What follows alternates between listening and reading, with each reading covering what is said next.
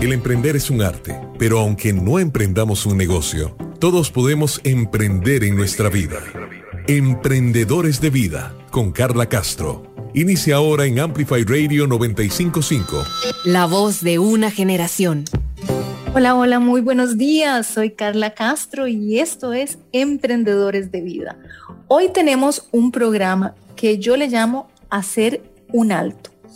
Ya tenemos más de 70 programas en nuestro podcast que ustedes pueden ir a revisar en cualquier momento, ya sea ingresando a la página de Amplify Radio, amplifyradio.com. Ahí buscan programas en los podcasts y buscan emprendedores de vida y pueden accesar a todo el contenido que hemos hecho em, durante el 2021 y el 2022.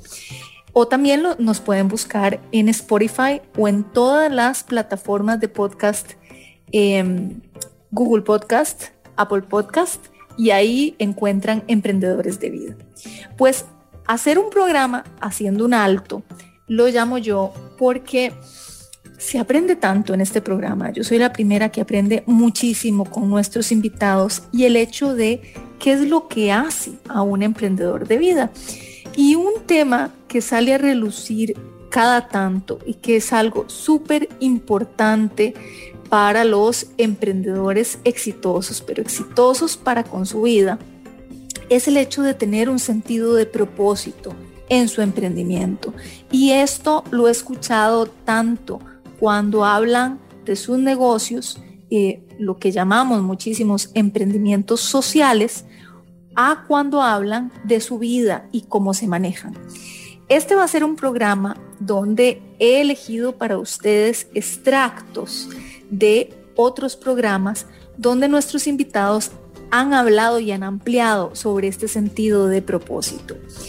Eh, para comenzar, nos vamos a ir un poquito a dar una vuelta por el pasado y vamos a escuchar a Andrea Prado, quien es profesora asociada de INCAE y directora de la cátedra Strachan, compartirnos sobre qué es un emprendimiento social y qué significa el concepto de compartir valor, ¿verdad? Que básicamente es compartir valor con una causa social o ambiental que sea como ese motor, esa razón por la que realmente trabajamos, porque sentimos que se deja huella, porque sentimos que hay un impacto en la sociedad con el trabajo que está haciendo nuestro equipo. Y también vamos a escuchar un extracto en, el mismo programa de Danilo Layan, quien es un líder indígena bribri, que es todo un ejemplo de emprendedor social y, cómo es una persona que desde distintas mm, formas em, vela por el desarrollo y el bienestar de la comunidad Bribri allá en Talamanca. Escuchemos y vamos, ya pronto les voy a contar otros extractos también que me han impactado muchísimo cuando hablamos de propósito, de tener emprendimientos que tengan un motor más allá o un valor compartido. Emprendedores de Vida con Carla Castro. Comencemos hablando de valor compartido. ¿Qué es esto de generar valor y qué es esto de compartir valor? Bueno, en el marco de lo que estamos viendo en los MBAs, en los programas de administración de empresas alrededor del mundo, INCAE ha estado trabajando estos temas ya hace varios años, bastante, hace más de una década. Uno de los conceptos, digamos, que estamos impulsando ya eh, hace, hace años es el tema de valor compartido. O sea, cómo las empresas generan valor, no solo para ellas, o sea, generando utilidades, sino también para la comunidad y para el medio ambiente. O sea, cómo, cómo genero las utilidades de tal forma que al mismo tiempo generen valor para estos otros dos grupos, ¿no? La comunidad y el medio ambiente. O sea, sin extraer o si generamos más de lo que estamos extrayendo. Eso es un concepto importantísimo porque básicamente es de la nueva forma de hacer negocios. Y la nueva forma de hacer negocios es lo que están pidiendo no solamente los consumidores, es lo que están pidiendo los compradores los, institucionales, y yo voy a exportar a un supermercado, por ejemplo, en Europa igual me están pidiendo que, que, que opere más o menos en esa línea, es lo que me están pidiendo los inversionistas. Hay muchos que están pidiendo, bueno, ¿qué valor está generando usted ambiental y socialmente? Y también es muy interesante ver cómo a la hora en que se hace y se considera el componente social y ambiental se reducen riesgos para el negocio. Entonces, ese, e, ese, ese concepto de valor compartido es la nueva forma de hacer negocios. Eh, digamos que, que, se está impulsando a nivel mundial, pues porque ya las crisis, tanto ambientales como sociales, ya no, ya no dan, ¿verdad? Para seguir con el modelo tradicional. Y de lo que se enseña en las aulas, sobre todo en las maestrías ejecutivas, donde llegan estudiantes que tienen ya sus negocios, ya sea familiares o trabajan para una corporación, y de pronto reciben esta clase, ¿verdad? Que les abre los ojos y les recuerda, hey, no todo es para, para usted o para la empresa, hay que preocuparse por este valor compartido. ¿Cuál ha sido la experiencia con estos alumnos? Ya la mayoría este, aplican el valor compartido en sus empresas o más bien es una clase que les abre los ojos? Yo creo que es una clase que les abre los ojos. Justo la semana pasada terminé, terminé una clase del programa ejecutivo donde estuviste vos y sí siento yo que hay unos que ya están muy avanzados y trabajan en empresas que tienen esto, ¿verdad? En su, en su estrategia empresarial. Pero hay otros que yo hablamos de estos temas y es algo novedoso. Y además hay otras personas que están interesadas en emprender, de montar nuevos negocios. Y después de la clase empiezan entonces a considerar cómo incorporar el componente social y ambiental de una vez en el diseño de ese emprendimiento que quieren generar. Entonces aquí nos vamos a otro concepto, que es el emprendimiento social. Sí, el emprendimiento social, ahora que tanto hablamos de, emprendimiento, básicamente es ¿Cómo genero dinero al mismo tiempo que genero algún impacto social o ambiental? Ahora, en emprendimiento social hay un rango importante. Yo puedo ir desde un emprendimiento social que sea una empresa privada, pero también depende del círculo en el que yo esté, se puede llamar un emprendimiento social a una organización no gubernamental que está mucho más enfocada en el componente social pero que, digamos, los recursos los generan no necesariamente para hacer utilidades, sino para mantenerse sostenible, digamos, financieramente y no depender de los donantes al 100%. Entonces puede ser una empresa privada o puede ser una, lo que se llama una ONG. Pero en los dos casos es generar ingreso o para, o para utilidades o para la sostenibilidad financiera. Emprendedores de vida. Emprendedores de vida. En Amplify 955. Danilo Layan es un líder indígena bribri que viene desde allá, viene desde la zona de bambú de Talamanca. Y Danilo trabaja todos los días en preservar la cultura y las tradiciones de las diferentes comunidades de Talamanca desde diferentes ámbitos, como director de La Voz de Talamanca y también con su emprendimiento social Ditsowu. Bienvenido, Danilo. Muchas gracias, Escarla, y a la profesora Andrea. Realmente muy complacido y muy, este, me siento feliz con ustedes porque me parece que esto fuera como un sueño, pero es una realidad. Estar aquí porque realmente estamos, como usted, estamos atrás de esas montañas, estamos muy largos, estamos a seis horas y verdaderamente no es que somos pobrecitos, sino es que al indígena se le se, le toma como, como, como que están allá y que no tienen participación en estas zonas urbanas que prácticamente el Estado nos tiene abandonado. Y en esto quiero ser muy claro. Hasta ahora se está abriendo unas cortinas para que el indígena pueda surgir y podamos llegarle al corazón de San José, como lo decía la, la profesora, a muchas empresas, para que estas empresas vuelquen sus ojos hacia estas zonas tan difíciles como lo están haciendo responsablemente algunas universidades. No todas las universidades llegan allá prácticamente. Entonces hay que abrir esas, esos deseos de la gente aquí, las empresas, porque hay mucha gente con muchas necesidades que son invisibles. Hablamos, yo soy tajante para hablar. Y hablamos de que Costa Rica, los medios de comunicación no conocen las, las poblaciones de Alto Telire. Alto Telire es el lugar más abandonado, más abandonado de este país.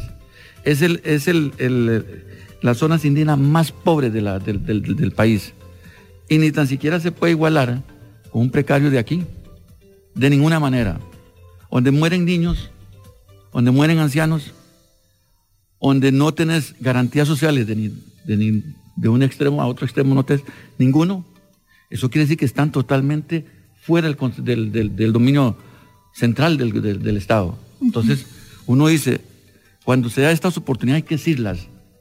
No puede ser posible, no, yo, soy así. A veces como que no puedo hablar mucho política porque trabajo con el Tribunal de Elecciones, pero siento que los políticos tienen que, tienen que saber nadar a estos lugares porque no es posible que se monten tantos políticos a nada, a crear leyes que más aún confunde al indígena, cada día los tiene más marginados, y no solo a los indígenas, a todas las poblaciones de Costa Rica. Esa es la idea, Danilo. La, idea, bueno, Amplify eh, tiene el lema de amplificar, amplificar esas voces que no se escuchan. Esa es la, esencia de, de esta radioemisora. Y en Emprendedores de Vida, el conocer a través de su historia, visibilizar cuáles son las necesidades eh, que tienen esos ticos que están en esta zona tan vasta y tan diversa. Entonces comencemos por contar su historia, porque es una historia muy interesante que puede ilustrar el cómo el propósito de vida, el propósito personal que uno tiene, se puede proyectar a, un círculo virtuoso, ¿verdad? De un modelo de negocio y se puede proyectar a la comunidad.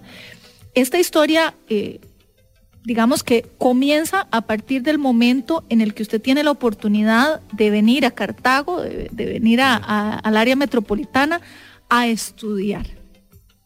Eh, ¿Por qué es que usted se viene acá y lo más importante, hay una figura que, que lo marca y le dice, Danilo, usted tiene que regresar a su tierra a ayudar a los demás? Sí, primero les voy a contar esta historia. Pues no es historia, eso está en mi corazón. Yo tengo tres fundamentos en mi vida. Uno es tenerle temor a Dios. Y segundo, tenerle amor a Dios. Y tercero, tenerle amor al prójimo. Yo siento que esos tres, tres ideales lo lleva uno al éxito. Indiferentemente quien tenga diferentes religiones o credos o el quien también lo crea. Pero yo respeto a todas las etnias, a, a todos los credos, pero en eso me voy a ubicar porque de ahí sale todo esto. Yo tuve diferencias muy pequeño, a la, edad de, 13 años me vine para el área de Cartago, pues impulsado por, por un sacerdote, el padre Bernardo Druck, impulsado por la familia, impulsado también al llegar a Cartago, encontrar una gran diferencia de mi cultura hacia Cartago. Totalmente otra cosa. Yo no hablaba bien español. Fui tres, meses al colegio sin uniforme porque era muy, muy pobre. Y este, muchos profesores ahí me ayudaron, compañeros. Y, de hecho que me acuerdo de Arturo Gamboa, del Didier. Ellos fueron como papás, como hermanos míos. Después los Pérez Carranza, fueron otra familia que me ayudaron. Los Vargasolanos también me ayudaron todos los profesores prácticamente tenían que ver algo conmigo, porque en esto, cuando terminé hablando de esto de Dios, sigo, como decimos nosotros en Bribre, sigo diciendo de que la paz y el amor construyen. Yo, como que en el ambiente, en el corazón mío, siempre se formaba esa paz, y la paz construyó en mí, grandes obras. Se vio tantas cosas. De aquí termino el bachiller, saco unos cursos, vine a trabajar en el, en el limbo en San José, conocí a Carlos Luis, el hijo de Carlos Luis Falla, el, escritor. De aquí me sale una oportunidad de trabajar con el tribunal en ese tiempo del registro civil. El padre me, manda una nota, me manda una carta y me dice, usted tiene que regresar a Talamanca. En San José hay doctores, hay ingenieros, hay de todo. En la meseta central hay de todo. Pero aquí hace falta una figura como usted. Pero a mí me encantaba el fútbol y no quería regresar. Pero de un momento a otro como que Dios me inspiró y me dice, no, usted tiene que regresar. Si usted es un hombre de paz y un hombre que, cree en mí, tiene que regresar. Pues en eso se me, se me hace la, oportunidad de, de, hacer el examen, gané el examen, regresé a mi pueblo y hoy por hoy no me arrepiento porque de ahí salen tantas cosas buenas para tantos indígenas míos. Y digo míos porque somos hermanos. Y también, ah, y no indígenas también, porque aquí yo apoyo negros, chinos, blancos, el quien sea, el quien tenga la razón de ser pobre y que uno pueda apoyarlo con mucho gusto. Y también no soy, tampoco soy rico, pero esto me abrió una gran cortina de esperanzas ante ustedes y ante todas las personas que me conocen. Y en eso pues este, ya ingresé al tribunal en el registro civil en ese tiempo y este, ya comencé a conocer mucha gente también. Ahora este, se me abre la oportunidad de hacer un negocio, de hacer el negocio de, turismo, de turismo sostenible y cultural. Me costó muchísimo. Eso fue, como dicen ustedes, fue por una situación difícil que vimos hace 15 años. Vivimos una situación de inundación, pero dificilísimo. Se vino la gran inundación, se dio todos los plátanos, todo lo que sembramos en la orilla de los ríos nace una esperanza. ¿Qué? Viene un amigo y me dice, Eliezer Blanco, me dice, mira, haga negocio de turismo. Pero ¿cómo? Yo no entiendo. Me dice que usted tiene habilidades para hablar con la gente, este, compartir con la gente, hágase algo que impacte a la gente. Entonces yo comencé a estudiar, como decía la profesora, un impacto que fuera de mi zona. Yo no voy a hacer algo parecido a lo que hay ya de hoteles en San José, o, en, o, en, Cahuita, o en Puerto Viejo, inclusive en Guanacaste. hoteles muy industrializados que estaban, está pegado a normas convencionales. Y la de nosotros es una norma cultural, apegado a una norma prácticamente, así se lo digo, muy natural. Entonces es un turismo que prácticamente tiene que salir del corazón. Imaginariamente hay que también reforzarlo con la parte cultural. Entonces por ahí sale todo este proyecto. Y de ahí nace entonces Ditsowo. ¿Qué significa? Ditsowo significa el maíz. Para nosotros el maíz es la semilla donde nace todo ser humano. No importa negro, no importa chino, no importa alemán. El bribi también nace ahí, el cabecar, el naso, todas las etnias y todos los, todo ser humano nace del maíz. Entonces de ahí nace el nombre de Ditsowo que significa, Ditsowo significa el maíz. Para nosotros el maíz es el clan, es la raza, es la genética, la fuerza, es la sangre. Pero aquí nace también U, que significa la casa del maíz. Entonces al negocio le pusimos Ditsowu U. Entonces el turista puede visitar Ditsowu y disfrutar de toda la experiencia, digamos, cultural y también hacen tours. Cuéntenos un poco cuáles son los servicios que ofrece. Sí, el negocio. Tenemos varios tours, tenemos varios tours de finca orgánica, cómo sembramos, cómo sembramos el maíz, cómo sembramos la yuca. Mucha gente no conoce esto. Cómo, ¿Cuál es la importancia del chocolate? Porque el chocolate como si no es solamente tomarlo, tiene también otra connotación espiritual.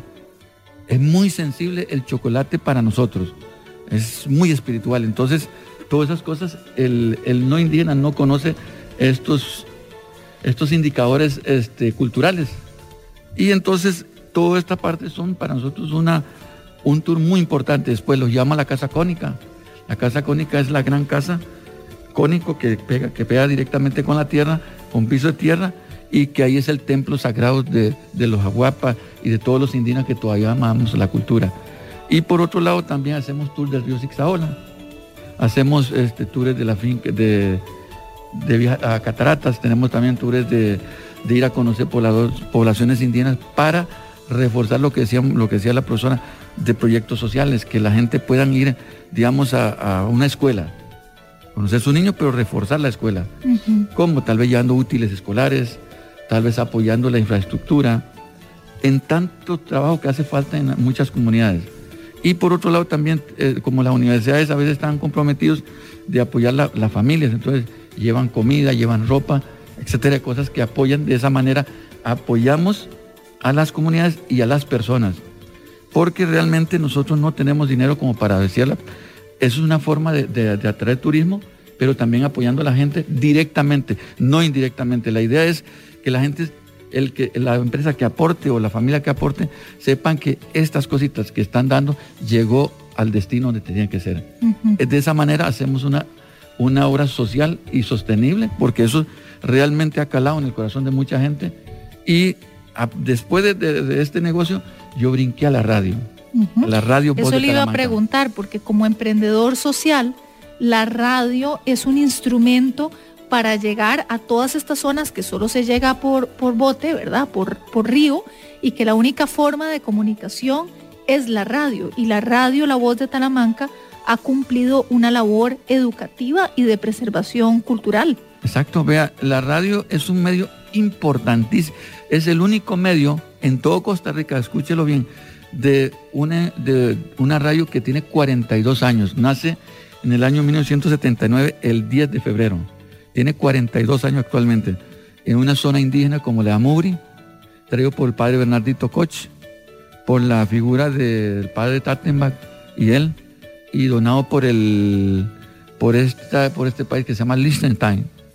Ellos fueron los que donaron la radio, porque el, padre en, su momento decía que la radio tenía que ser un instrumento para que, la, para que los muchachitos de, las diferentes casas de la montaña que no podían llegar a las escuelas, porque en ese, en ese tiempo solamente tal vez había escuela en Catsi, escuela en Coroma, no había tantas escuelas como abundan ahora, pero la gente, digamos, en Alto Cuen, en Alto Cuen, Alto Lari, toda esa gente no pueden llegar a las escuelas por la distancia que hay de un lugar a otro.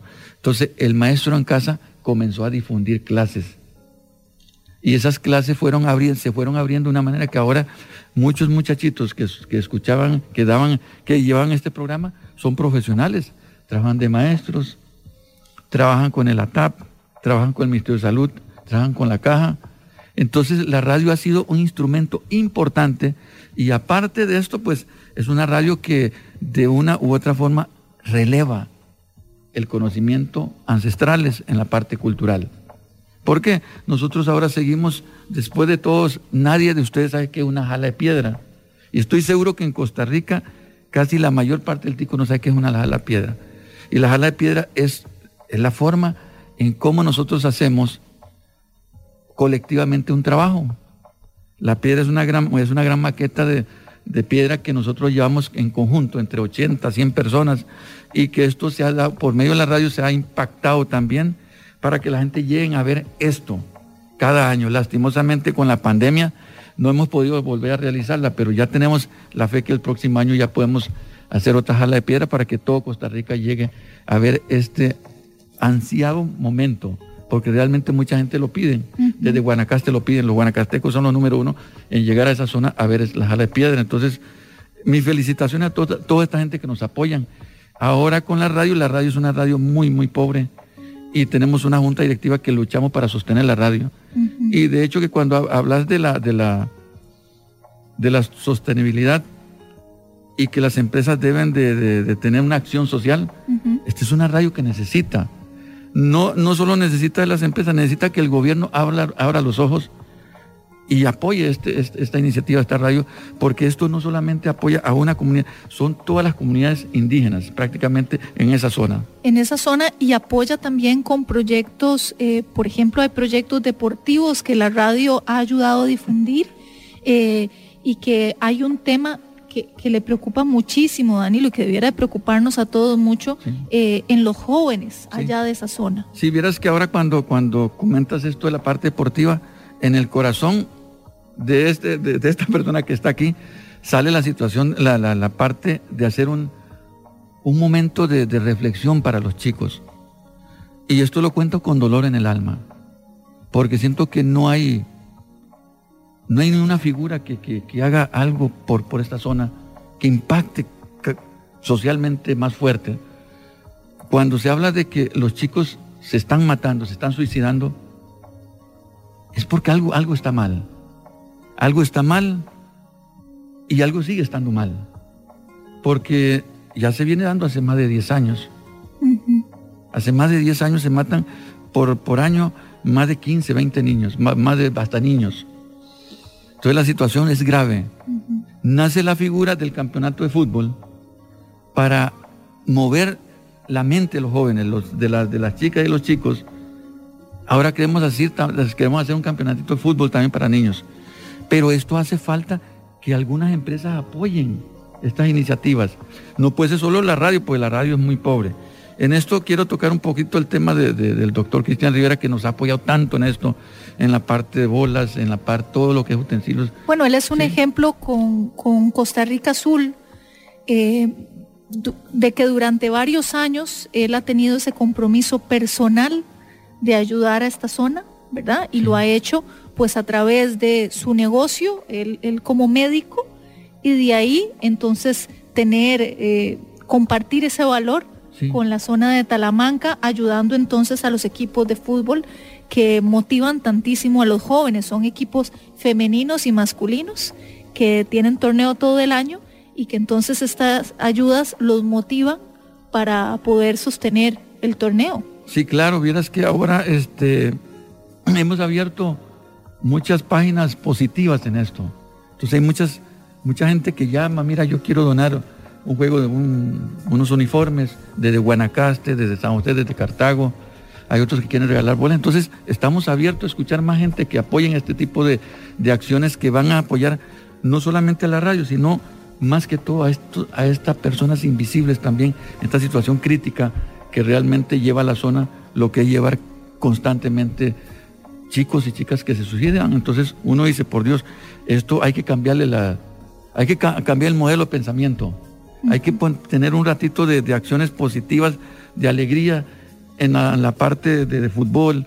Hacemos actividades este, en Navidad, que por cierto el doctor siempre nos apoya, gracias a Dios. yo lo, digo como amigo, no lo digo que no lo vean como otra, como, otra persona, porque muchas veces la gente dice, no, es política, no, esto lo digo como amigo. El doctor ha hecho un cambio radical en el pensamiento de muchas personas allá.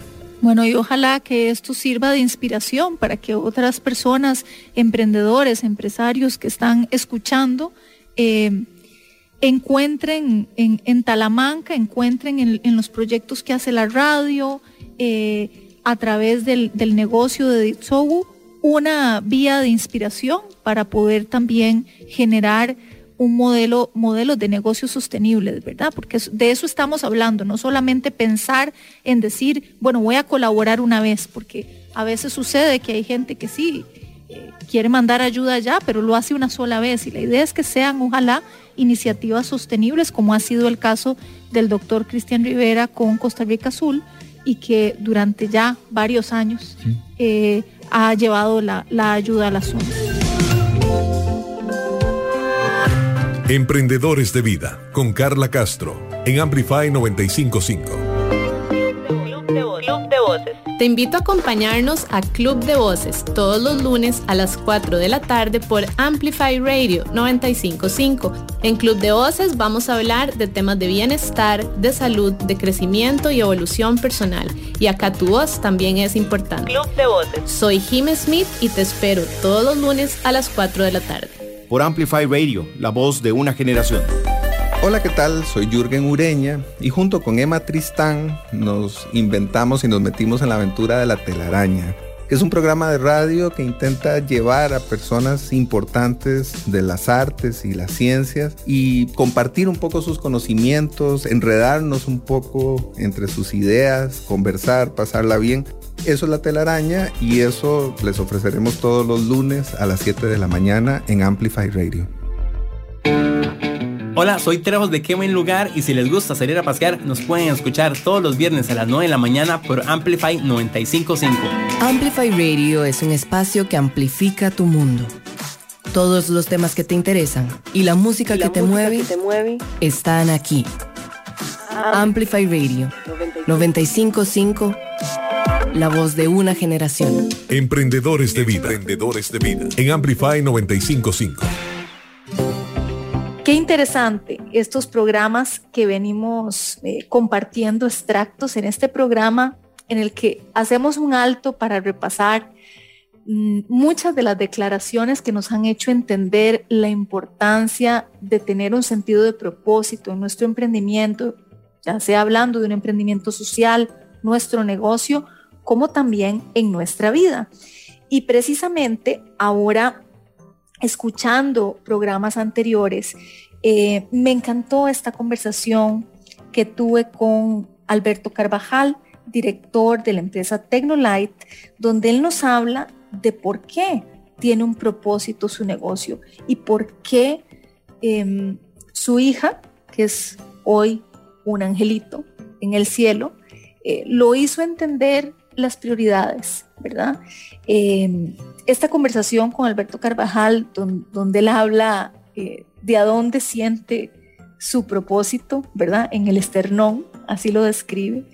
Em, es un extracto que yo quería volver a sacar a la luz porque es realmente inspirador. Y también vamos a escuchar el extracto de otro programa donde tuve el chance de conversar con el actor Leinar Gómez, eh, un actor nacido en Punta Arenas, pero con una enorme proyección internacional. De hecho, em, su proyección pues se da desde hace varios años con diferentes películas, o sea, incursiones, eh, tanto en series de streaming como en cine pero eh, muchos lo recordarán por su actuación en la serie de Netflix llamada Narcos o por la película que actualmente se está proyectando en algunos países en Netflix que se llama Borrego. Pero lo interesante de esta entrevista con Leinar es que él habla primero de cómo se tiene que ser un emprendedor de vida al momento de estar audicionando constantemente por papeles. Entonces yo le pregunto, ¿cómo hace para levantarse, verdad, de eso? Y él comienza hablando de que hay papeles que realmente desea con todo su corazón, pero bueno, que no se dan, y de uno en particular que le causó un poco de decepción y tristeza, pero que la manera en la que él compensa em, esas caídas, por decirlo así, es regresando a Costa Rica, regresando a sus raíces y haciendo teatro de conciencia social. Y esto me encantó, em, porque él explica cómo lo fortalece, cómo le da sentido a mucho de lo que hace, cómo aporta eh, y cómo entonces cuando está acá en Costa Rica comienza a producir. Y el hecho de producir incluso también eh, nos mencionó cómo el teatro de conciencia social lo llevó a escribir un guion que pronto se convertirá en película. Entonces, bueno, increíble. Es, es algo que nos inspira a tener un sentido de propósito en lo que estamos haciendo y a reflexionar si realmente es algo que ya estamos poniendo en práctica o si es algo que después de escuchar a estos emprendedores de vida definitivamente nos va a inspirar. Emprendedores de Vida con Carla Castro. Muy buenos días Alberto, muchas gracias por acompañarnos en Emprendedores de Vida. Un gran gusto estar acá con vos Carla y gracias por la invitación. Ayer dije en redes sociales que espero que esta mañana podamos aportarle algo a esos que tienen ese emprendedor adentro y los que ya lo están haciendo. Así es, vamos a hablar de propósito, porque Alberto tiene un propósito muy grande, un propósito universal Vamos a hablar de eso en detalle, pero ¿cuál es tu propósito de vida, Alberto? Básicamente, eh, desde que comencé a trabajar, me di cuenta eh, en mi carrera como ingeniero industrial, mi propósito de vida iba a ser muy, muy general, muy altruista, ayudar gente, ayudar gente que lo necesitara. Y luego fui aterrizando en la forma de cómo hacerlo y poco a poco es un viaje sin final, pero poco a poco seguimos caminando en ese viaje. Qué bello propósito, porque es mm, un propósito que puede parecer, bueno, ayudar gente, sí, es algo tan general, pero a la vez es tan loable, es tan generoso, y de lo que vamos a hablar es cómo entonces eh, las empresas eh, que dirigís desde hace muchos años, en compañía también con tu esposa, con Katia Vizcaíno, a la que saludamos, con un fuerte abrazo, eh, han sido medios, han sido vehículos para ese propósito, para ese gran propósito. Así es, em, ese propósito se ha venido cumpliendo en diferentes facetas y como te digo, es un propósito que camina, que evoluciona y como les digo a nuestros colaboradores directos, los primeros que nos ayudamos somos nosotros porque debemos subsistir, debemos tener el sustento cada uno, pero no podemos quedarnos ahí, debemos trascender más allá y trascender de una forma ordenada, de una forma estructurada. ah, un, pensamiento muy ingenieril, pero, pero debe ser así en nuestro caso para que realmente se cause un impacto, algo que puedas medir, algo que puedas realmente verlo y palparlo. Vamos a hablar de trascendencia, vamos a hablar de propósito y todo eso nos lo vas a contar, porque nos vas a contar cómo superaste estas montañas tan altas en Así lo superé. Emprendedores de vida. Ahora escuchamos Así lo superé. Aprendamos de historias de otras personas. En Amplify Radio 955. Conozco de cerca la historia de Alberto Carvajal. Se los presenté como un empresario, director eh, de su propio, propia compañía desde hace varias décadas. Pero Alberto Carvajal también es un hombre de fe, de mucha fe. También es un hombre de unos valores extraordinarios y una persona muy decidida a enrumbar todo lo que haga con su propósito de vida. Em, así que Alberto tuvo claro ese propósito desde el momento, sobre todo desde el momento en que tomó una decisión muy trascendental y fue dejar el confort, entre comillas, de la gerencia, de una importante carrera como gerente en varias compañías y tomar la decisión de emprender, pero no cualquier emprendimiento. Desde el principio decidió que era un emprendimiento con propósito. Eh, en una analogía, un negocio de iluminación, pero que totalmente iluminó su vida y la de Katia Vizcaíno. Así que comencemos por ahí, Alberto, a que nos contes tu historia, porque ¿cuál fue ese momento de inflexión en el que tomaste la decisión de dejar de ser gerente para otros y, como me lo contaste vos, perseguir el sueño de las lamparitas y los bombillos? Así es, em, yo creo que todos tenemos deseos y tenemos muchos planes que a veces confundimos con propósitos. El propósito realmente viene de adentro, como digo yo, detrás del esternón de ahí adentro viene algo que te mueve. Y pueden ser razones muy mundanas. Puede ser, normalmente es, yo quiero tener un mejor ingreso, yo quiero ser eh, más, tener mejor control de mi tiempo, pero tiene que haber otros. Esos no pueden ser los únicos porque si no te quedas en lo, en lo superficial, no profundizas, no, no llegas realmente a la esencia de tu propósito. Y es cuando te das cuenta de que muchas facetas de, de, la vida, como vamos a ver ahora, te van ordenando esas prioridades. Pero realmente tiene que haber algo en el fondo y, desde, desde, que yo trabajaba en varias compañías, como bien lo decís, ya yo quería hacer algo diferente. Y si es importante que en mi caso yo tengo un negocio que es, digamos así, una subsidiaria, aunque no tenemos relación accionaria, con una compañía de un amigo mío de toda mi vida, de un compañero del colegio, que por circunstancias vivía en Costa Rica siendo mexicano y él funda Tecnolite en México y me abre una ventana. Es importante que se entienda que algunas oportunidades en la vida vienen en forma de ventana, una ventana que pasa, que realmente hay que decidir. Y esa decisión es de las decisiones más difíciles, porque, como lo digo yo, yo no soy un empresario de cuna. Yo tuve un antes, un mundo corporativo, corporaciones internacionales, corporaciones nacionales, y un día hay que dejar de hacer eso y tomar las lecciones que eso te deja, que han sido valiosísimas, en mi caso fueron muy valiosas, toda esa estructura organizacional, esa estructura mental, esa estructura de la empresa, lo que me ayudó para tomar un día la decisión de levantarme, hablar con mi jefe y decirle, ¿sabes qué? Voy a ir a perseguir el sueño esa de las, como decís vos, de las lámparas y los bombillos. Contanos de ese momento de inflexión, porque esta oportunidad de Tecnolight eh, con esta conexión que ya tenías desde, hace muchos años atrás, se dio unos meses antes o casi un año antes de esa decisión trascendental donde dijiste, no, ahora sí, me voy a dedicar a esto. No, no es un tema paralelo como, como muchos emprendedores comienzan y dicen, bueno, no voy a soltar mi, mi trabajo como asalariado hasta no tener este seguro. Pero no, aquí es de no, no solamente se abrió una ventana, aquí era de meterse de nariz. ¿Cuál fue ese momento donde realmente decidiste, por ahí me voy? Sí hubo un cierto paralelismo algunos meses. Eh, se dieron circunstancias en la familia en donde Katia eh, tiene la oportunidad de iniciar el negocio. y comienza algunos meses sola y me permitió ver primero una, una apertura en, en, los clientes, en el mercado, en circunstancias muy, muy, muy extrañas. No hubo un estudio de mercado, tengo que ser en eso transparente, no hubo un estudio de factibilidad, lo que hubo fue una bendición.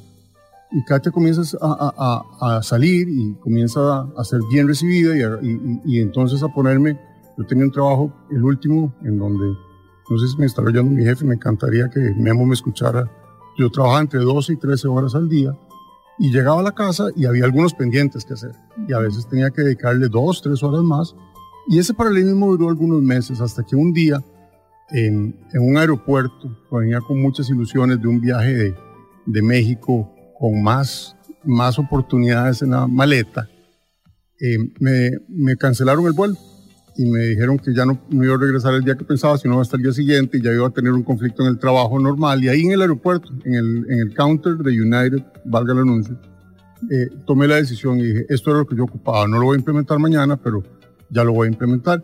Y ese es el día donde, como digo yo, se, se separan los, los niños de los hombres, porque dejar toda esa zona de confort, al final es lo que es, y devolver tu salario, en mi caso... El carro recibir cada 15 días una seguridad de, un cada ingreso. 15 días, devolver un carro que me da la compañía, seguros médicos que me da la compañía, bonificaciones que me da la compañía. Ah, bueno, vamos a ver si yo puedo generarme ese, ese salario. Y ahí comienzan compromisos, compromisos internos, compromisos de fe, en donde vas realmente, volvemos al enfoque general, yo le puse números y hice toda una lista y pensé que me estaban contratando, entre comillas. Vamos a detenernos ahí, porque ese contrato fue con un socio muy especial. Así es. Contanos de eso. ¿Cómo fue ese contrato y con quién? Ese contrato fue que yo me senté un día y le dije, a ver, señor, si yo me fuera de este trabajo que tengo hoy en día, yo lo mínimo que esperaría es tanto de salario, tantos de incrementos al año, un carro del año, cada tanto lo vamos a cambiar. Además, quiero eh, una bonificación de tanto. Y por supuesto es una lista como la que hacemos todos, seguro médico, seguro dental, escuela de los niños, todo. Em, y por supuesto no se puede pagar. Pero yo dije, Señor, vamos a hacer lo siguiente. Mientras eso llega, yo voy a darte una parte, una parte de, de nuestros ingresos. Cuando eso llegue, vamos a irnos a la mitad. Y ese fue el compromiso. El compromiso y el inicio, digamos, de implementar este gran propósito. Pero también hay alguien muy especial eh, que yo recuerdo con muchísimo cariño, pero que quisiera que, que nos contaras quién es en presente, quién es Adriana en, en, tu vida, qué representa y por qué fue la inspiración principal, yo creo que la más importante para ese propósito. Eh, voy a contextualizarlos en el tiempo. Eh, todo esto que estamos hablando pasó en el año 2001 y y en el 2001 Adriana tenía en aquel momento tres años, cumplió tres años en septiembre del 2001 y fue una, em, mi hija fue la que nos enseñó a, a ordenar nuestras prioridades. Y fue cuando esas cosas mundanas que decía ahora que uno cree que son sus propósitos, que al final de cuentas son planes, ideas, deseos, trascienden a detrás del esternón y salen realmente los propósitos porque tus prioridades, cuando un padre pierde un hijo, realmente no hay otra forma de enfrentarlo más que con fe y total entrega a tu fe, al Señor. Y es por eso que cuando Adriana me enseña a ordenar mis prioridades, las, los sueños y, los, y las ideas que tenía realmente se convierten en un propósito y es ayudar gente. Y eso ha trascendido hasta hoy en día, hasta hoy en día estructuramos todo un plan, en algún momento le ayudamos, vos estuviste involucrada con nosotros en la Fundación Hogar Manos Abiertas, eh, por supuesto desarrollamos una enorme sensibilidad hacia los niños con discapacidad de bajos recursos económicos y fuimos enfocándonos hacia eso sin dejar de lado otras oportunidades. Hoy, hoy apoyamos, y te lo puedo decir porque está bastante estructurado, hoy nuestra principal ayuda va enfocada a la, a la Fundación ANIC, una fundación que precisamente es su nombre, ANIC. Y una fundación donde se ve reflejada Adrianita, porque Adrianita nació con una condición especial. Así es. Contanos. Adriana, Adriana nace con una, con una eh, situación, como bien lo decís, clínica, en donde era muy difícil porque no era genética, sino clínica, en donde lo que te llena es de incertidumbre. Y cuando uno está en la incertidumbre, uno afina mucho más el oído de lo que tiene que, escuchar. y, y, esa situación nos hizo ser muy sensibles durante los tres años y tres meses que Adriana estuvo con nosotros hacia eso, hacia todo el esfuerzo que hay que hacer de terapia, de estimulación, de desarrollo para tratar de, de, de, hacer una mejor calidad de vida a la persona. Y esa sensibilidad fue lo que nos hizo, eh, pues como te dije, entrar a, manos abiertas en un principio. Y hoy a Nick, como te decía, Nick está conformado por tres eh, fundadoras. Tres mujeres maravillosas. Tres, mujerones, eh, Katia, Denise y, Carol, donde siempre digo que Carol es la que hace la magia. Porque es la terapeuta la, que se encarga de, ese gran trabajo con los niños y niñas. Denise tiene un gran aporte en la consecución de fondos y Katia definitivamente es, la persona que amarra y controla y, fue la que al, final las llamó a ellas dos y fue la, la, cohesión para que se diera esta fundación ANIC, donde la A es Adriana y el NIC viene de Nicole, una hija de, de, Denise y Adrián Goldewich, buen amigo que también tiene una, condición em, de, discapacidad. Y entonces, em, o condición diferente. Y entonces e, eso es hoy nuestro principal eh, enfoque, pero no dejamos otros, o sea, también apoyamos mucho eh, a, los santos del siglo XXI, como les digo yo, como Mauricio Villalobos en Chepe Cebaña, a los muchachos de techo que ocupan organizarse con ese ímpetu, a veces hay que ponerlos en regla, eh, a enfermos terminales, aunque no sean niños, a padres que necesitan comprar medicamentos para niños con epilepsia, que son muy difíciles de conseguir. Y eso son básicamente nuestra estructura, pero son estructuras hoy en día donde son como salarios, o sea, no es que si hay se da, no, se da, haya o no haya. Es como, y no se pueden despedir, esa es la otra circunstancia, porque también empresarialmente es muy fácil decir, bueno, buscamos gastos, entonces bajemos esto, bajemos lo otro, quitemos gente. Bueno, esa gente no se quita. Si es necesario, se hace lo que sea para que se cumpla. Y esa es nuestra forma. Y más allá, no solamente es, dar dinero, esa es la forma más, más fácil, pero también como lo que yo llamo, en el buen sentido de la palabra, como más burda de ayudar. Hay que involucrarse. Involucrarse, involucrar tiempo, involucrar esfuerzo. Eh, Katia particularmente le dedica enorme tiempo a Nick y, y, no por eso descuida Tecnolite. Ella tiene un rol importante como directora comercial, tanto en Costa Rica como en Panamá y de las otras empresas también, pero realmente es estructurarlo y ayudar personas bien, con tiempo, con un esfuerzo económico. Con compromiso. Con, compromiso. Emprendedores de vida. Emprendedores de vida. En Amplify 955 de todas las audiciones que he hecho, ¿verdad? Había una producción que hacía Tom Hams que no, no alcancé a, quedar. Después hice una audición para una serie en, italiano. Me aprendí un guion en italiano. Yo no hablo nada de italiano.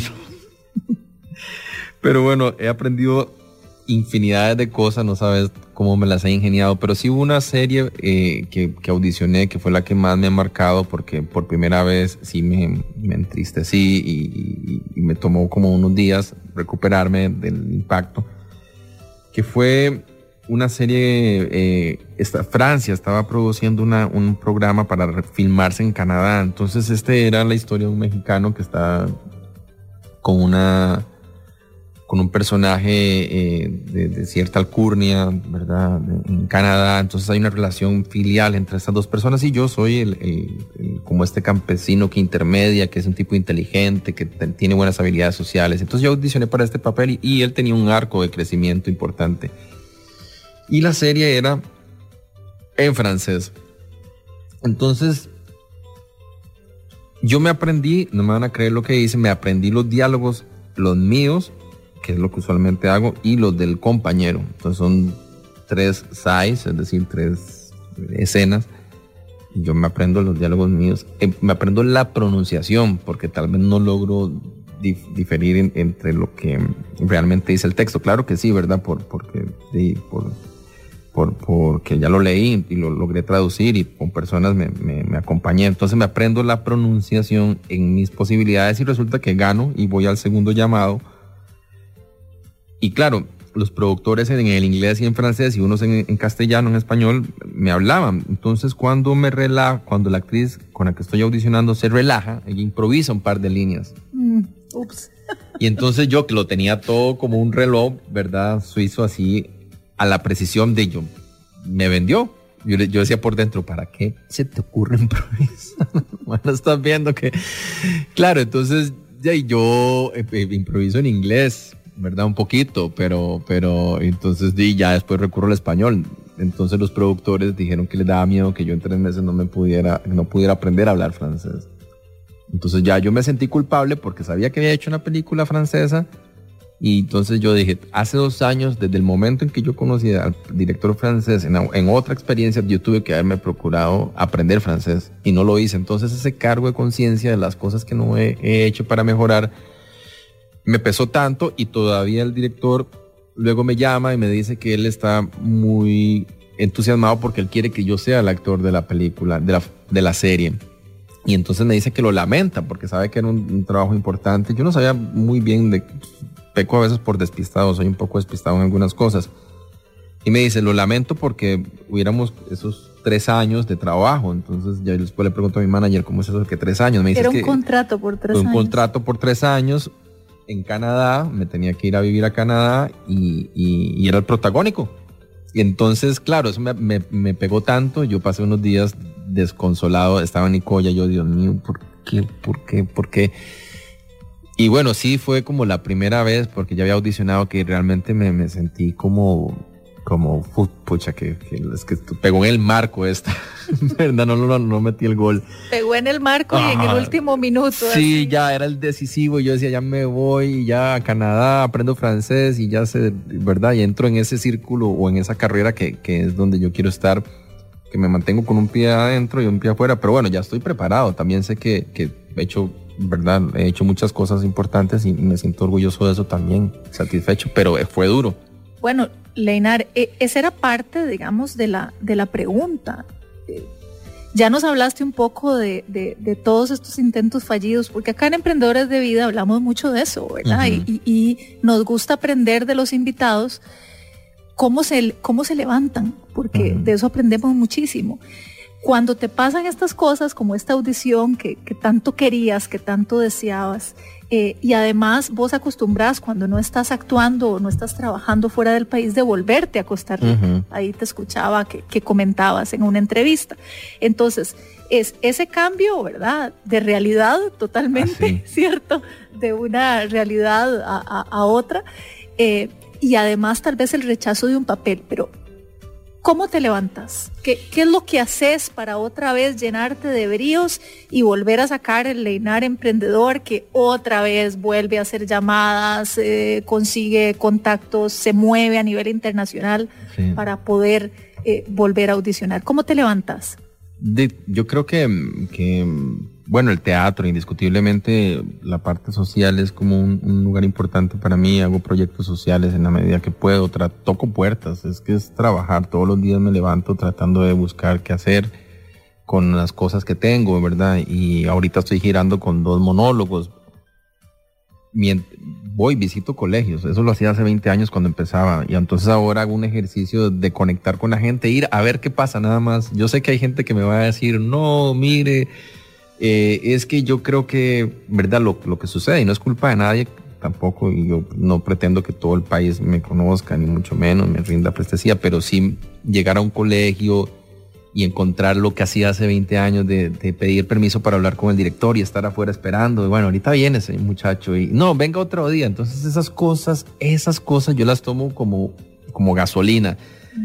Y yo digo, bueno, esto lo hacía hace mucho tiempo, lo sigo, lo, ahorita lo ando haciendo, ando visitando algunos colegios como un ejercicio meramente de, de, reconstruir eh, como esperanza, porque es un motor para mí, ¿verdad? Me enciende la creatividad, me enciende el ingenio, me pone como alerta a estas cosas, ¿verdad? Claro, con otro bagaje, pero esa experiencia de producir y no poner a alguien a que me produzca, sí, me mantiene activo, me mantiene alerta. Entonces es una forma de, de recurrir como, como a salir un poco del confort, ir a exponerme, porque es exponerse, y después tomar lo mejor de todas esas experiencias, tomarlo con calma y tomar otra ruta, ¿verdad? Ahorita estoy girando por colegios con una obra que es sobre el Quijote de la Mancha. Don Quijote, Sancho y yo. Don Quijote, Sancho y yo, que promueve la literatura, promueve la apertura a los espectáculos. Este, es una obra que hice con un español, que es parte de este repertorio de monólogos, porque los monólogos me permiten producirme a mí mismo, dirigirme y, movilizarlo. Entonces, em, levantarme, eh, para mí primero es regresar a Costa Rica, porque sé que aquí estamos un poquito eh, en otro ritmo, en otra velocidad en cuanto a, algunas cosas en, cine y en teatro. Y este ejercicio de regresar a Punta Arenas también, ¿verdad? De conectar con, algunos amigos. Eh, trato de rodearme de, de, comentarios y de voces positivas. Eso es importante en la vida, ¿verdad? Para levantar ese, ese nivel vibracional. Y cuando veo que vienen comentarios o energías que tal vez no, no, no proponen, no propician, y trato de, de volver con empatía alguna posibilidad de que eso puede cambiar, no todo tiene que ser negativo, ¿verdad? Entonces trato como de estar en círculos donde me pueda potenciar, tratar de, de mantenerme este, mentalmente lo más tranquilo posible y cuando veo que definitivamente hay lugares o círculos en los que no, no, estoy avanzando, en, verdad, pues trato de moverme. Soy como muy crítico en eso. Y, y, algunas veces me da miedo dar el siguiente paso, pero me animo, ¿verdad? Entonces ahorita próximamente eh, viajo a Ecuador como jurado a un festival internacional, estreno una película en Colombia en septiembre y estoy aquí visitando colegios para promocionar mi monólogo y sabiendo de que a como regreso y, vuelvo a hacer teatro y que tengo que tocar puertas en mi país, algunas están abiertas, otras hay que abrirlas, también puedo salir en unos meses y, ir a vivir a la experiencia de una serie. Entonces yo creo que, que entender que, que, tenemos un mecanismo un poquito cerrado en, en términos, digamos, prácticos de la cultura para poder movilizarla, es un ejercicio que ya creo que lo pone a uno en forma. Es como el gimnasio donde uno va y entrena la resistencia, donde entrena la. Aquí venís a Costa Rica a hacer pretemporada, digamos. Sí, aquí vengo a hacer pretemporada. un día de esto me topé que tenía una sanción de cinco años por parte del centro de cine. Y yo, ¿cómo que, que tengo? ¿De qué? Sí, porque usted cuando fue a un viaje no entregó un informe, entonces la comisión de no sé qué lo sancionó sin que reciba. Y yo, pero, ¿y la notificación? Entonces mandé un correo, llamé a un abogado amigo y entonces milagrosamente después desapareció. Digo, pero entonces ¿cómo es la cosa? ¿Cómo se mueven las cosas en este país? ¿Verdad? Cosas como esas eh, que, que di, no sé. Me doy cuenta que el Festival de Cine en Costa Rica existe porque lo veo anunciado en Facebook. Pero bueno, ahorita gracias a Dios voy de jurado a un festival a Ecuador por segunda vez internacionalmente desearía que algunas veces los diálogos fueran más frontales, ¿verdad? En, mi país, en, los ámbitos en los que yo me muevo. Pero bueno, todas esas cosas, todos son ejercicios de aprendizaje, paciencia. Sí, no, no, ¿verdad? No puedo tomarme nada personal, trato de sacarle la, mejor. Tampoco soy un resentido, pero sí tengo, digamos, como un sentido crítico y, tengo, y soy muy objetivo en algunas cosas y sé que hay cosas que podrían funcionar tal vez en otro ritmo pero es la pretemporada aquí, entonces ando feliz con mis amigos, eh, trato de ver, en, digamos, en los campos sociales, he tenido muy buena relación con el Ministerio de Justicia, con el, Ministerio, con el Viceministerio de Justicia y Paz, con las instituciones de carácter social, con la Universidad de Costa Rica, que trabajé un tiempo, que además soy egresado, digamos, he tenido un nicho importante y en las costas, eh, me he movilizado bien a través de la ONU, de la UNICEF, con proyectos para niños, adolescentes, trabajando el tema de la prevención de las drogas, el delito del tráfico de personas, eh, la promoción de la salud mental, ¿verdad? Entonces he hecho un buen, digamos, antecedente de proyectos sociales utilizando el teatro, investigando eh, una técnica que se llama Teatro del Oprimido, la creación colectiva, que son eh, fuentes